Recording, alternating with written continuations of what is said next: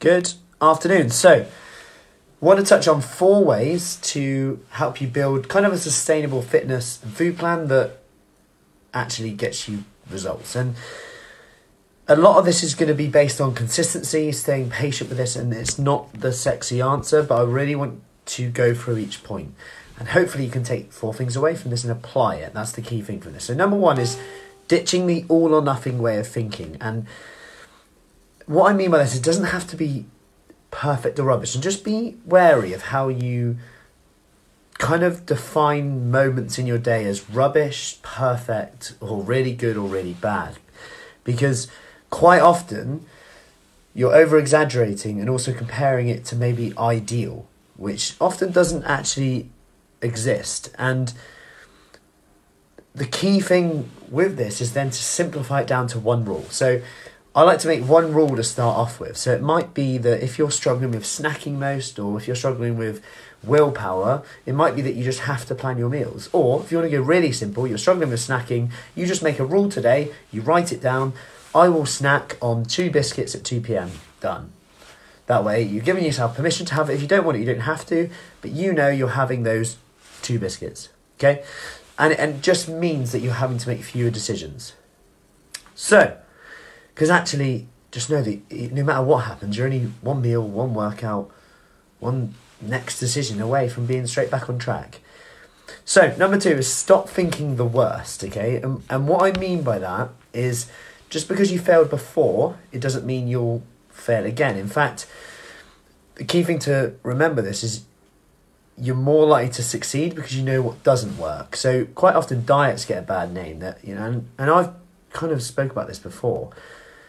But just because a diet didn't work for you before, like you actually know it's not pointless because you probably now know what doesn't work and what does. You can take elements from fasting, eating breakfast, not eating breakfast, etc., and put that together for your own your own plan. So, number three, don't worry about anyone else. Remember, this is you versus you. And This is an important thing because we might be anxious about starting exercise. Maybe you've only been to a gym before, or and you didn't like it. Maybe you, you find it quite intimidating. You have thoughts. What if I fail? What if I'm, if I'm the unfittest there? If I'm the biggest there?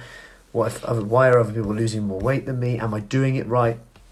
And the problem with this is you know, you see like um, Biggest Loser, they lose loads, and you think, oh, I should be doing this. When actually, what what is your actual goal? Is it lit, will weight loss actually make you happy? How much do you want to lose? Like why? Like, do you want to lose it sustainably, or is it, like what happens when you lose that weight? Because what's the rush sometimes? Number four, remember to pat yourself on the back along the way. And I know it sounds really cheesy, but remember that pretty much about ninety three percent of people can't actually keep the weight off and lose it. So thinking about little wins like oh, I'm getting stronger. It was I'm fitter than I was as I got a message today. I'm fitter than I was in my forties. I can't believe it. Like remind yourself of these things because we often play down our achievements and play up our failures. So I'll say, I'll say that again. We often play down our achievements and play up our failures. For example, you would you would be beating yourself up galore for finishing the biscuit tin. When things go well, you never take credit for it. And this is and they're really interested, really be mindful of this.